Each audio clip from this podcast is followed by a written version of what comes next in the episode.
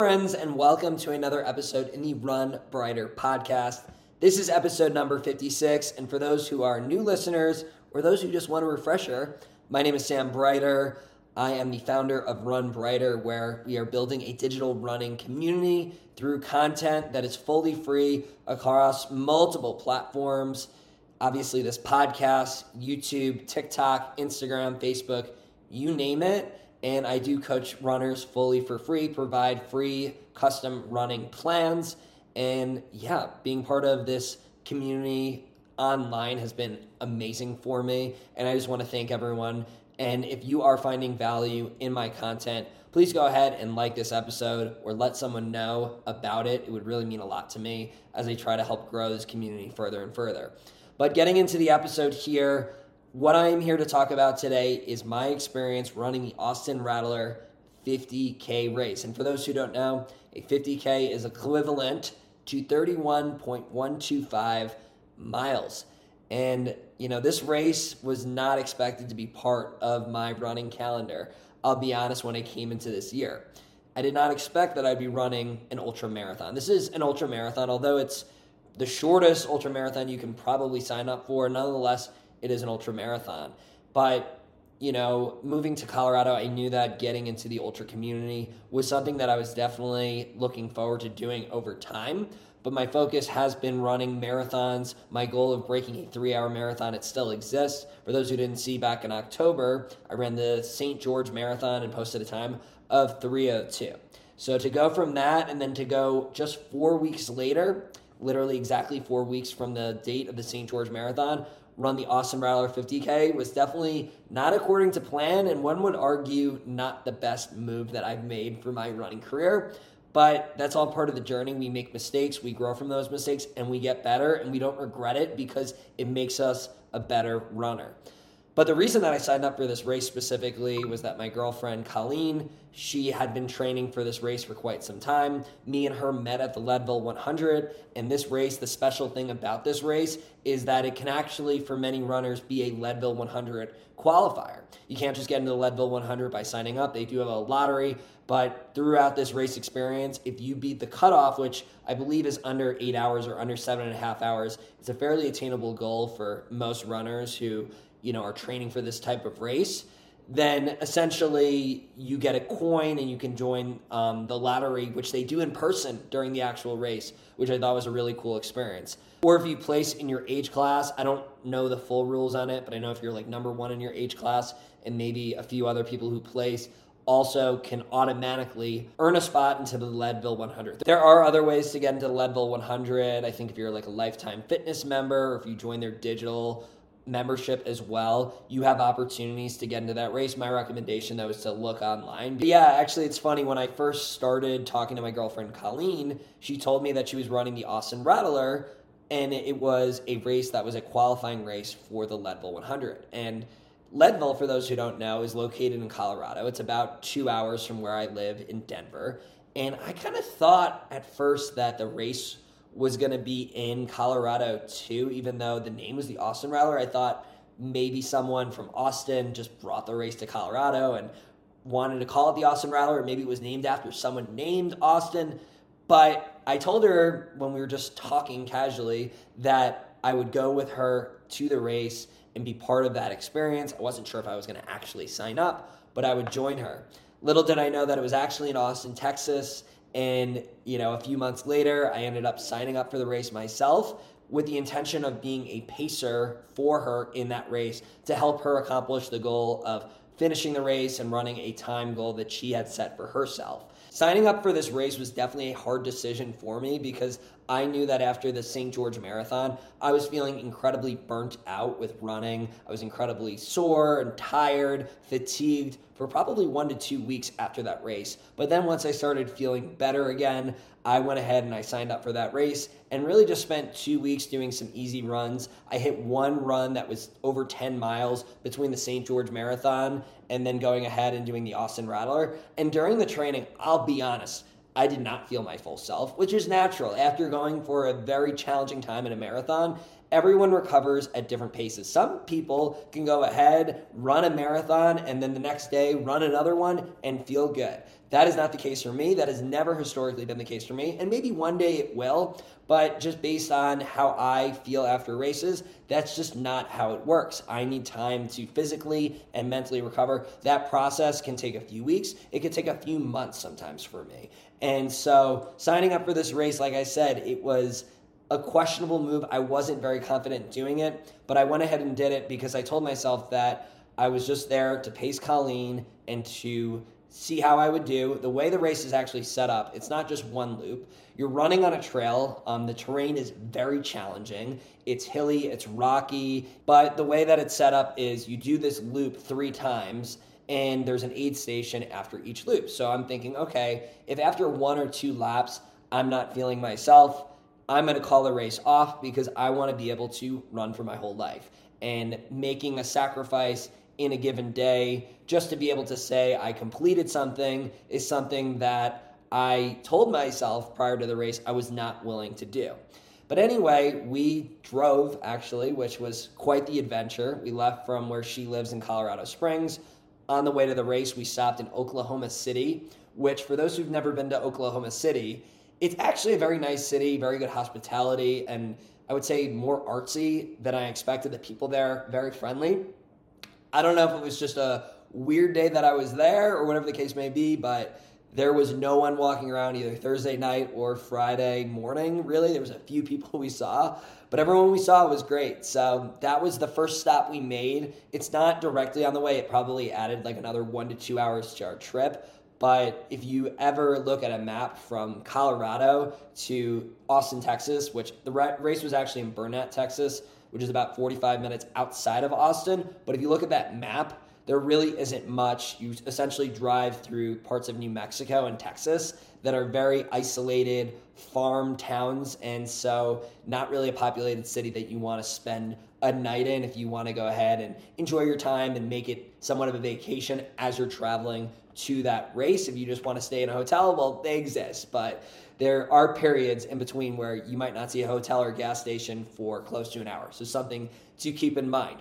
But anyway, after Oklahoma City, we made our way from there directly to Burnet, Texas, where we went ahead and went to Reveille Peak Ranch to pick up our bib and race day supplies as well as the shirt. And I'll be honest, I was very impressed by this ranch. It was in the middle of nowhere once you got outside of the town of Burnet, which the town of Burnet, by the way, is definitely, it had kind of like a St. George feel to it, which is a race I did the previous month, where it was a smaller town, but you know, they have things like Walmart and Domino's and some cool restaurants and bars, but it's quieter. But it was the Texas version where St. George was in Utah. There were some beautiful mountains. This was more flat land and really had a Texas feel to it. I'm sure you can imagine what I mean by that. This ranch, you know, was about 15 minutes outside of the town and it was absolutely beautiful and massive. It kind of reminded me of when I was in summer camp back when I was in my teens, preteens, etc. We used to go to this place called Club Getaway, which was this big campground and everyone got together and they had all these amenities and activities going on. And this ranch had people staying there in tents or tiny homes. There was a beautiful lake and even like a little pool type area. And they had food trucks set up. And it just was a really nice ranch. And outside of the home base of the ranch was the trail and the path in which you go ahead and run the race. So we went ahead, we picked up our bibs, we headed over to our hotel, we had a nice Italian dinner. I'll be honest, normally I'm very clean when it comes to Italian the night before the race. I was splurging a little bit on some cheesy pasta, ravioli, sauce that I would normally not have, butter. These things I don't do before a race, but I knew I was pacing and I wasn't concerned about a time, so it wouldn't be a big deal if I ate a little bit unhealthy for myself because I wasn't taking the race as serious. Something to note too is I definitely didn't drink a ton of water like I normally do the night before race, and I also didn't take electrolytes like I normally do. Huge, huge mistake, but we'll get there. So, anyway, we slept, we woke up that morning. It was very convenient and easy to get to the race from our hotel. Took us about 15 minutes to get there, maybe five or 10 minutes to park not much of a line at all. We just got registered and went on in. And from there, we hung out, we got our stretches in, and got ready for the race. And I think the race started at 7 a.m. So at this point, it was still a little dark, but the sun was coming up. And I think at race time, it was in the high 50s temperature wise. And for whatever reason, I wore a tank top and sweatpants for that first lap. I was just like, okay, this is just gonna be the warm up lap. It's gonna be nice and easy. Who cares if I'm wearing sweatpants? Let's also note I had a backpack on my back that was like a CamelBak full of a gallon of water and then two water bottles that were filled, both myself and Colleen's fuel, and then my GoPro in my backpack. So I had a heavy bag as well. And so we start running, and essentially, there's probably two to 300 runners in the race. Don't quote me on that, but it was not a huge race. But at the beginning of the course, it was a bit narrow, and so we're kind of running around runners and making our way in.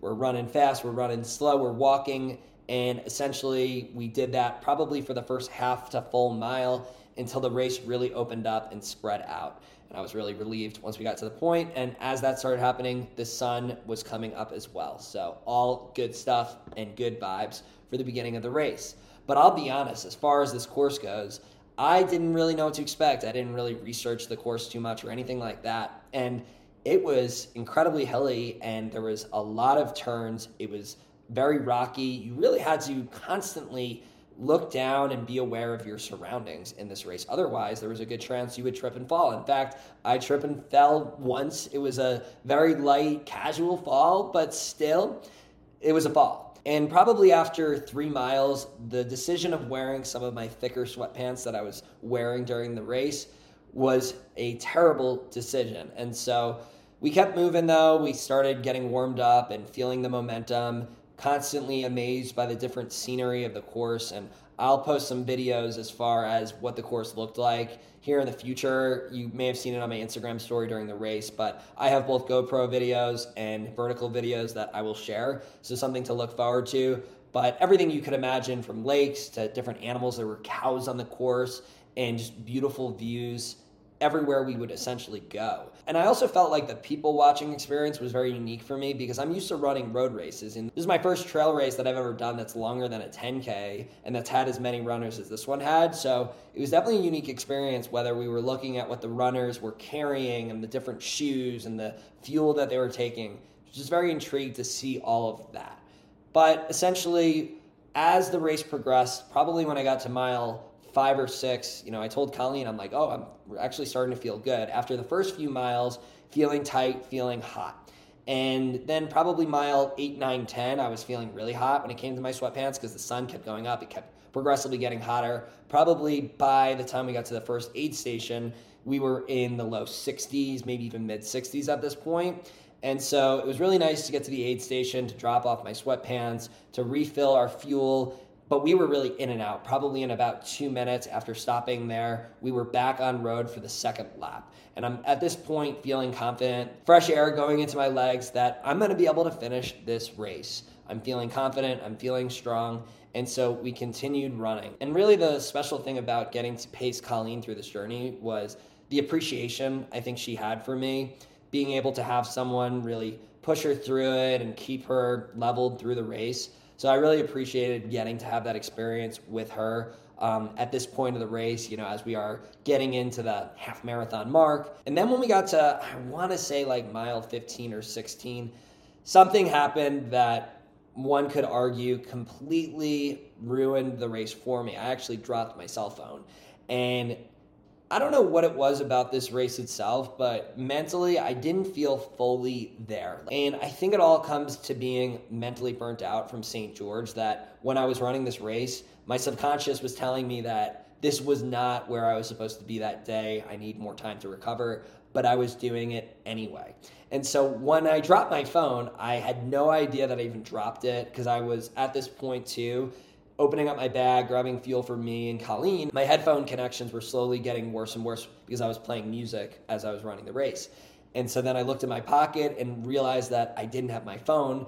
And I start kind of freaking out and bugging out, thinking that I lost it. Because you don't want to lose your phone during this experience. You're running with someone who you want to make sure is okay. You're in a trail. Who knows what's going to happen? I wanted to listen to music for the full race. There's a lot of reasons you want a phone during a trail race. So essentially, it took me probably two or three minutes to actually find my phone. I told Colleen to not stop for me to keep going. She was focused on her race. I didn't want to stop her from accomplishing her goals. And so eventually I w- was able to find my phone probably about two to 300 meters back.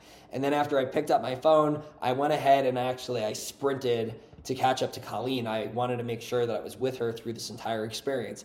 Well, that was probably the dumbest thing I could have done because from there my heart rate was really going through the roof. And for the rest of the second lap, I was staying with her, but I was really, really struggling. My breathing was struggling, and I honestly started feeling nauseous and dehydrated.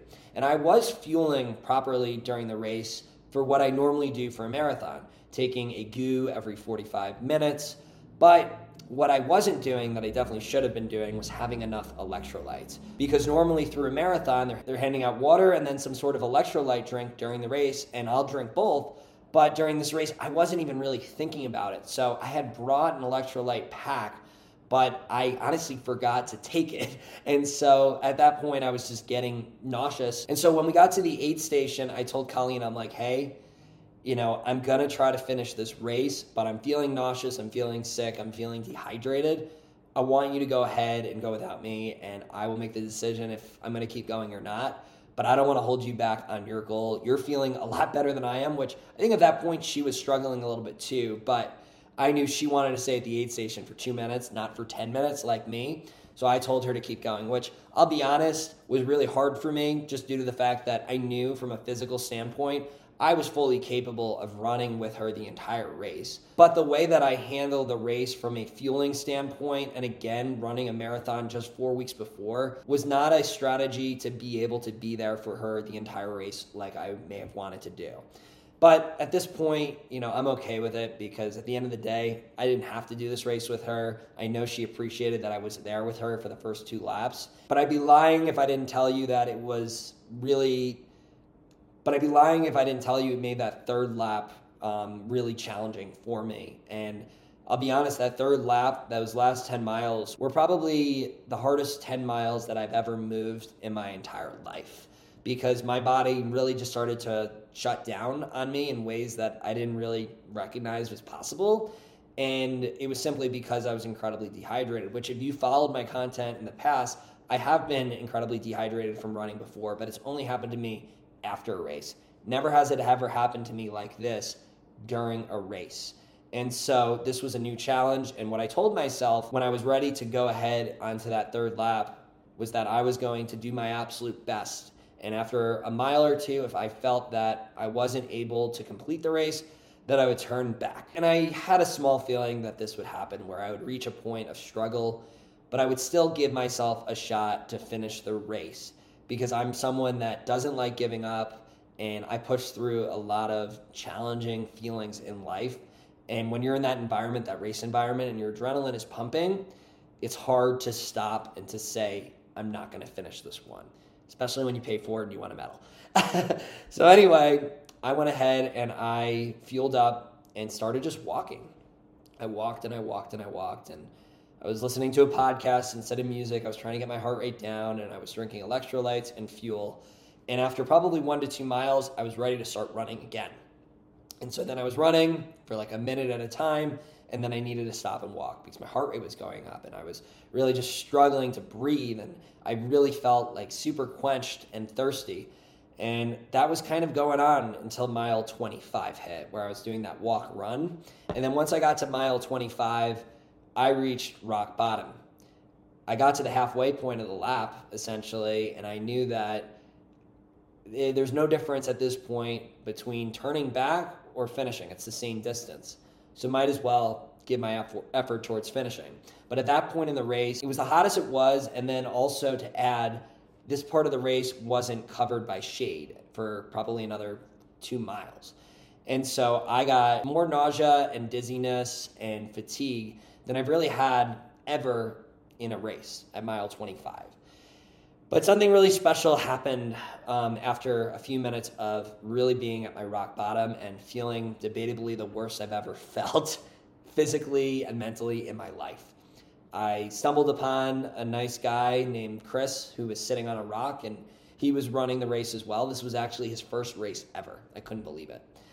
And I said, Hey man, like, how are you doing? Are you doing okay? And he's like, Oh, not the best. Legs are really tight. Like, definitely not feeling great. And I told him, I'm like, hey, Chris, you know, I don't feel good. I'm really nauseous. I'm really struggling.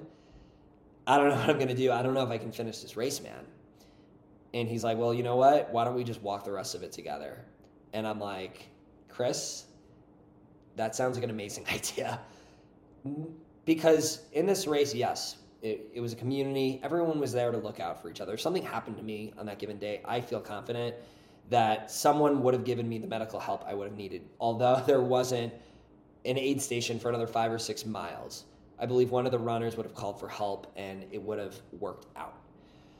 But having someone actually walk the race who happened to be in the Navy as a medic was the luckiest thing I think that's really happened to me ever during a race because yes, I've had amazing times and experiences that have happened during a race, but never have I feared for my life, as crazy as it sounds, like I did in that race. And so we walked, we jogged a little bit, and we even sat down and took a breath for a few minutes multiple times. And we were pretty much the whole time just bitching about how shitty we had felt, how much we were struggling, and how excited we were to eat food and lay down in our hotel beds and go to sleep and take a nap. And there was parts of the race too where I felt like I was literally going to pass out and fall asleep.